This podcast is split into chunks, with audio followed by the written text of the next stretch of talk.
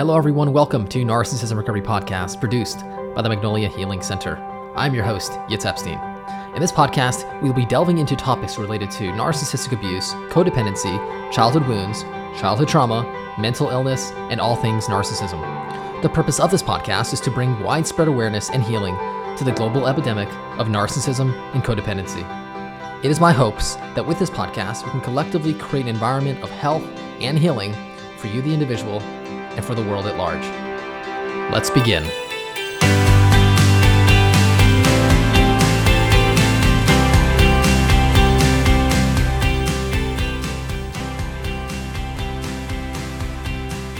Hi, everyone. Welcome to today's episode. Today, we're going to be talking about healing and integrating our sexual identity. So, in today's episode, I'll be talking about how to heal and integrate our sexual identity after we've experienced experienced sexual wounding experiences, uh, after sexual trauma. We're going to discuss some of the signs that you have, may have been sexually wounded, that you're in possession of a sexual wound, and I'm going to offer some personal insights and uh, tips on how to heal one's sexual identity and integrate it into your daily life. So, to begin, our sexual identity begins developing in childhood and adolescence, and if done healthily, you know, with proper mirroring and attunement by primary caregivers, a safe environment to nurture the sexual sense of self, the individual is going to enter into adulthood with a healthy relationship to their sexuality. They'll be sexually aware and be comfortable sharing their sexual identity with others who they feel safe with and in a healthy and relationship appropriate way. So, according to Sigmund Freud, uh, the life force energy is a sexual energy, and he refers to this as the libido. So, the libido, according to Freud, describes the energy created by survival and sexual instincts. Freud explained that the libido is part of the id and is the driving force of all our behaviors. So, I'm going to quote from verywell.com just to uh, to expound on what Freud discovered. Sigmund Freud believed that personality development happened through a series of childhood stages in which the pleasure seeking energies of the id become focused on certain erogenous areas. An erogenous zone is characterized, characterized as an area of the body that is particularly sensitive to stimulation during the five psychosexual stages, which are the oral, anal, phallic, latent, and genital stages. The erogenous zones associated with each stage serves as a source of pleasure. The psychosexual energy, or libido, was described as the driving force behind behavior. Psychoanalytic theory suggested that the personality is most established by the age of five. Early experiences play a large role in personality development and continue to influence behavior later on in life. Each stage of development is marked by conflicts that can help build growth or stifle development depending on how they are resolved. In these psychosexual stages, if they are completed, a healthy personality is the result. If certain issues are not resolved at the appropriate age, fixation can occur. Fixation is a persistent focus on an earlier psychosexual stage until this conflict is resolved. The individual will remain stuck in this stage. A person who is fixated at the oral stage, for example, may be over dependent on others and may seek oral stimulation through smoking, drinking, or eating. And that completes some of the insights from Very Well. Now, you may not agree with Sigmund Freud, and many people don't. Where I do agree with him is that our sexual energy is with us from from birth and not just something that begins in adolescence and in puberty. And i agree with him that that the sexual energy and, and the life force energy of who we are are really one and the same. It's a creative force a very powerful force. And a trauma to this life force energy uh, will be a wound to the sense of self and it's going to diminish and injure a person at a very core level which uh, ultimately is going to affect the individual's relationship with their sexual identity and thus cause issues with the personality development and the subsequent intimate relationships they have as a result later on in life. So, the way I see it is to have childhood wounds is to most certainly have sexual wounds because someone who's been traumatized and abused in childhood uh, will often, because of those wounds to the self, and because our sexuality is so core to who we are, is going to usually have a troubled or distorted and a shame based relationship to their, to their sexuality and to sex itself. So now let's talk about why and how our sexuality and, and sexual identity develops and ultimately how it gets injured. So we're being modeled our sexual identity by the way our parents behave toward each other and toward us. So if we have parents who are open, transparent, comfortable in their body, you know, they show each other healthy affection, we're going to see this as normal, we're going to normalize it, and we're going to develop our sexual identity modeled after this, and thus it's going to be healthy, it's going to be integrated. If we saw our parents uh, let's say, have hush hush attitudes regarding sex. They were ashamed of it. That they didn't have conversations, right, about the birds and the bees. If they rejected their own sexuality, or if they were maybe overly sexual, which is also shame based, let's say they were promiscuous or they lacked healthy sexual boundaries, we're going to receive the message that our sexuality is, is shameful, something to be ashamed of. And very often we'll either uh, deny it within ourselves, reject it, or we may, we may out, act out and be overly sexual. Now, here is where things begin to get catastrophic. So, our sexual energy, particularly during puberty, begins to come through in a very, very powerful way. If we do not have proper care, proper caregivers, and people around us who can help us in accepting, loving, and integrating this sexual energy into our life, into our personality in a healthy way, mostly by them doing it for themselves, we are going to develop sexual shame. We may even split off from our sexuality. And as a result, we're going to suffer in many different and very profound ways. Now, specifically in puberty, our bodies right start to change, and if these changes uh, which can be quite frightening if you're not sure what they are and why they're happening, you know, to the child and ultimately to the early early adolescent. If they're not embraced with compassion, acceptance, education, and unconditional positive, positive regard, we may begin to treat our sexual identity as something that's shameful, reject worthy, and we may even hate our sexuality and, and hate sex altogether. So, in essence, for our sexual identity to be healthy, it needs the proper environment, validation, acceptance, and the emotional, let's say spiritual nutrients so it can be integrated properly into the individual's personality and sense of self.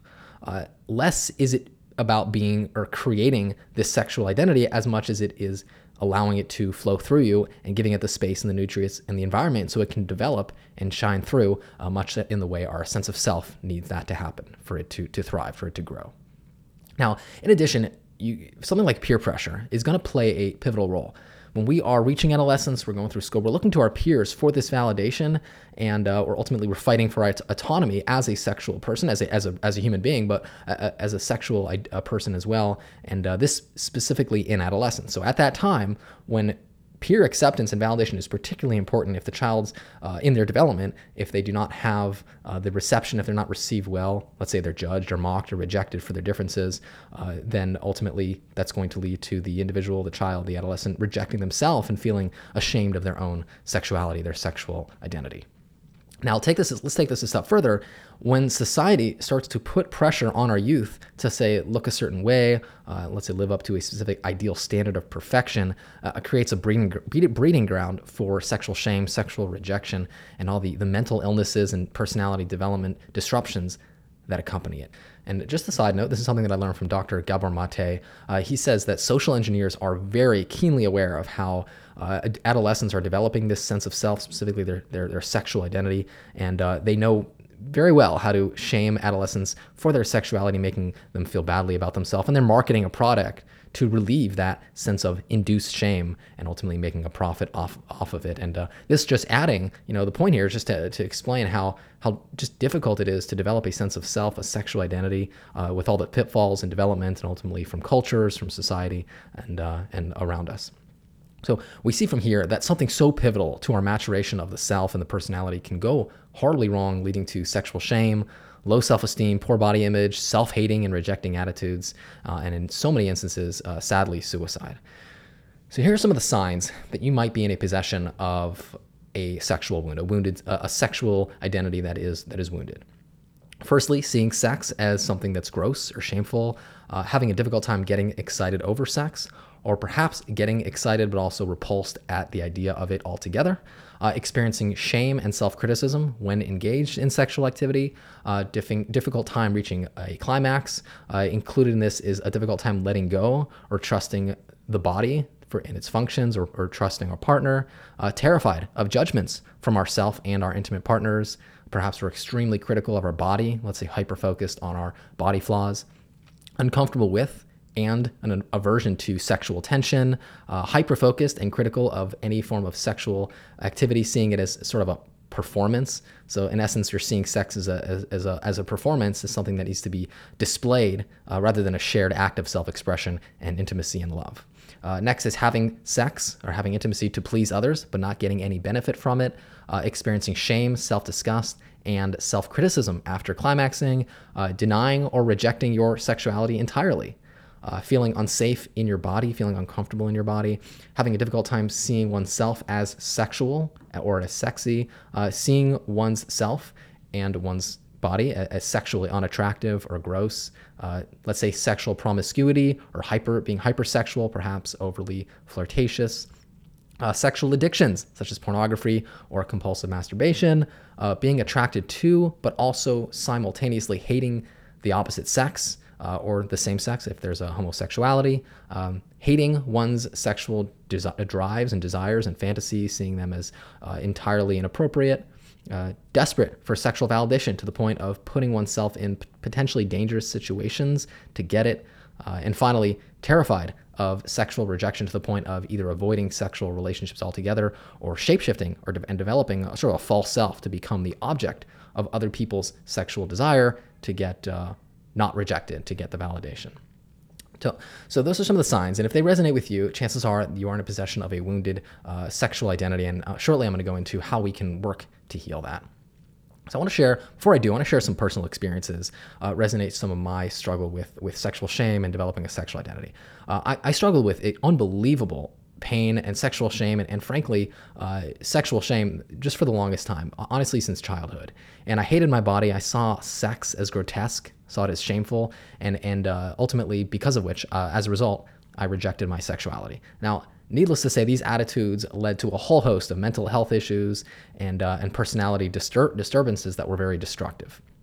Now, I consider myself to be very sexual, and, I, and I, I, I, see it as sort of who I am. I'm, I'm, I am a sexual being, right? We all are. And, and therefore, not being mirrored a healthy sexual identity and but not only that, being shamed for any sexual expression early on in my childhood by my parents and family of origin uh, resulted in a deep, deep uh, sexual wound, uh, many sexual wounds that really were devastating to my sense of self, my self esteem, and then ultimately my intimate relationships later on. And what I now know is that my parents themselves felt this way about themselves. Ultimately, it's been transmitted generational, intergenerationally, and they transferred their self disgust and rejection of their sexual identity in shame to me.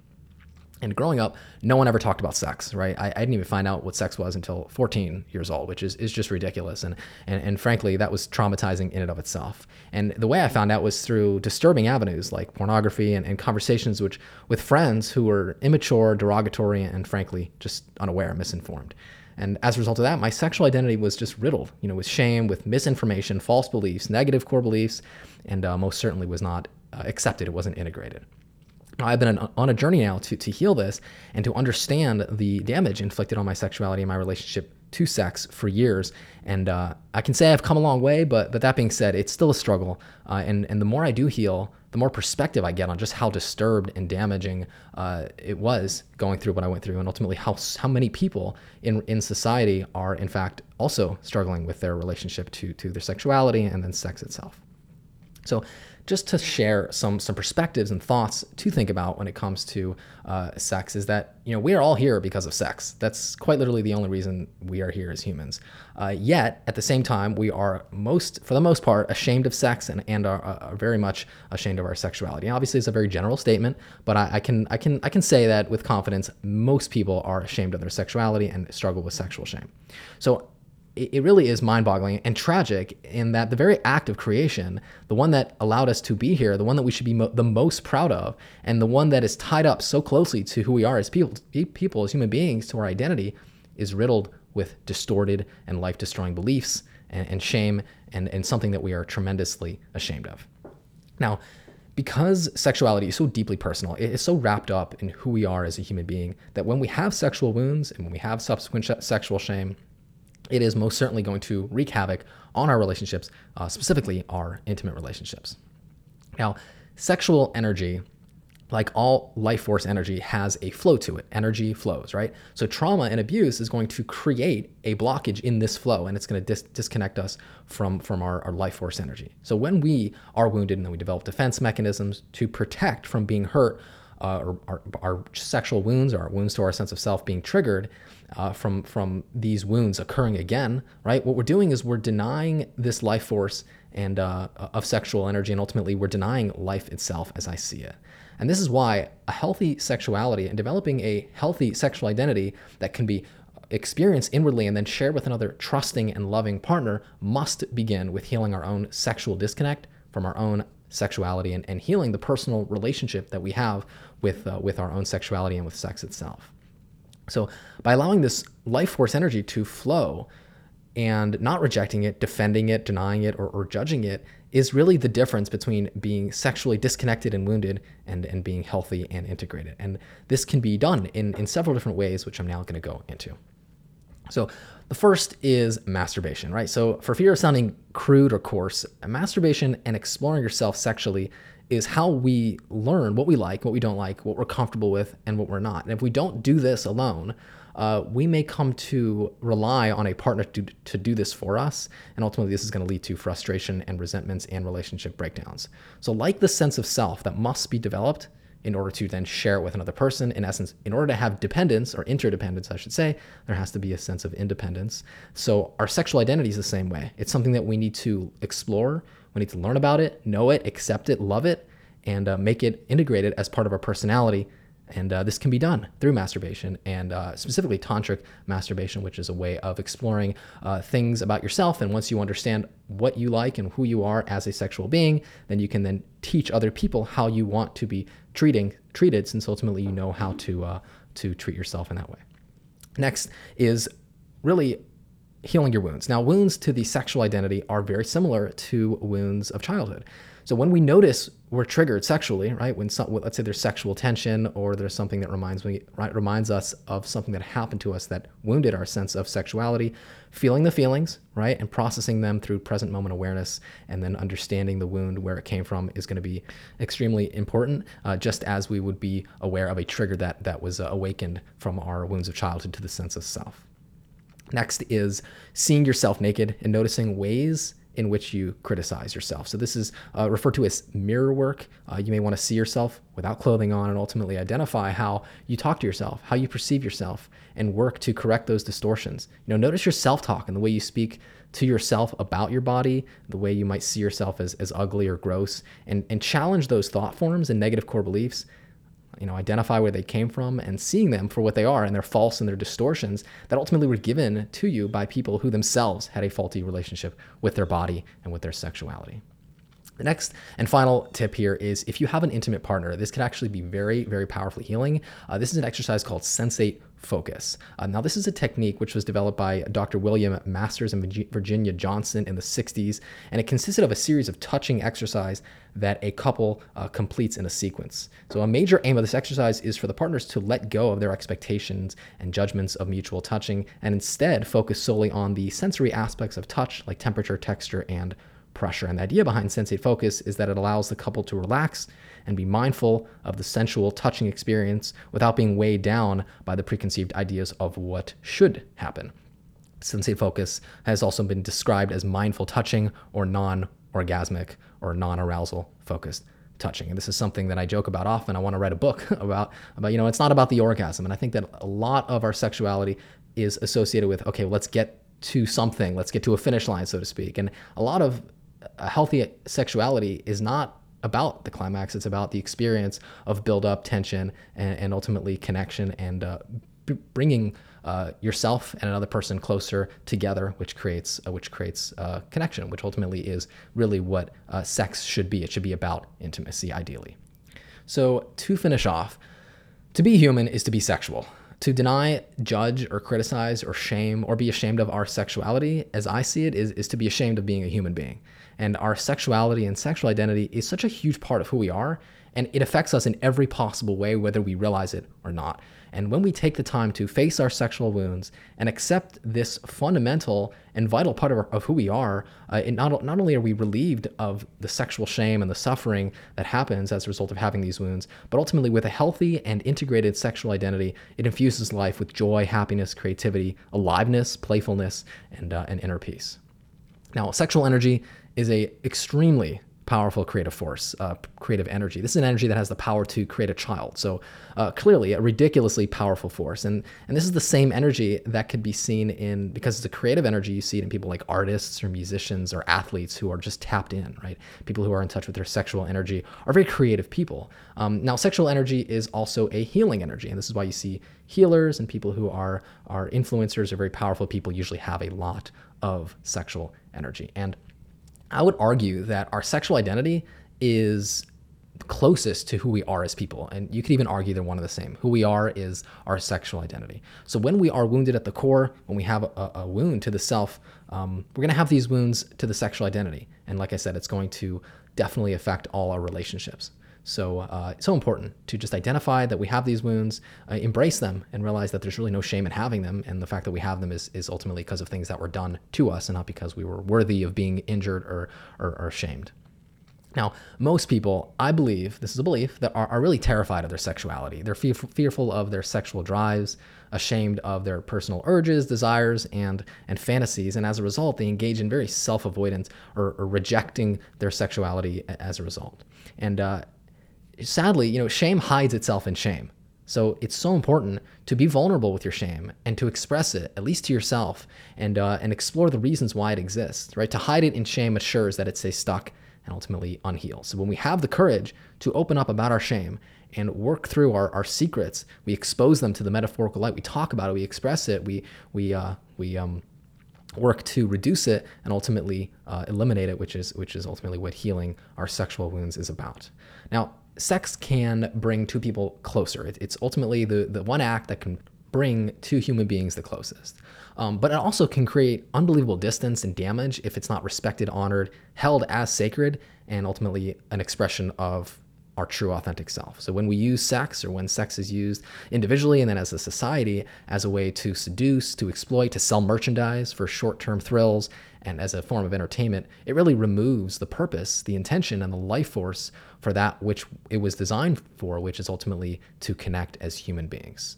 So I really hope that this episode influenced you to take a look at your relationship with sex, with your sexuality, and uh, and heal it. You know, if it's riddled with shame and wounds and distorted beliefs, uh, we have a job, we have a duty to to take responsibility for that identity and to heal it. Because when we do, we heal it ultimately for ourselves. Our relationships start to improve, but ultimately our children as well. They're watching us as parents to see how we interact with sex, how we do or do not talk about sex, and I can firsthand ex- express how devastating it is to have parents who reject their own sexuality and teach a very profound message that sex is gross and shameful, which leads to then the rejection of self in, in subsequent generations. So, so important when you do this work, just like a childhood wound, you heal these wounds, you become whole sexually. And, uh, and ultimately, those around us uh, are affected by it in a, in a positive way. You know, without doing it, um, we don't necessarily see it's usually very insidious how it impacts our relationships, our happiness, our health, and our overall life. But ultimately, it, most certainly affects us on a very fundamental level. So thank you all so much for listening to this episode. If you are struggling with developing a sexual identity uh, as, as an individual, but even as a, as a couple, if you are in a relationship and you're struggling to connect in an intimate way and, and share yourselves in a way that brings you closer, feel free to reach out. Be honored to work with you as an individual or as a couple to help you use this avenue in a way that uh, that is healthy, that infuses life with happiness, joy, and connection, as opposed to leading to disconnection and breakdowns, which only uh, uh, break apart relationships and, and, families. So if you are interested, feel free to reach out to me directly. My email is yitz, Y-I-T-Z, at magnoliahealingcenter.com. My phone is 818-210-6049. Thank you all so very much for joining me for today's episode. Until next time, all the best.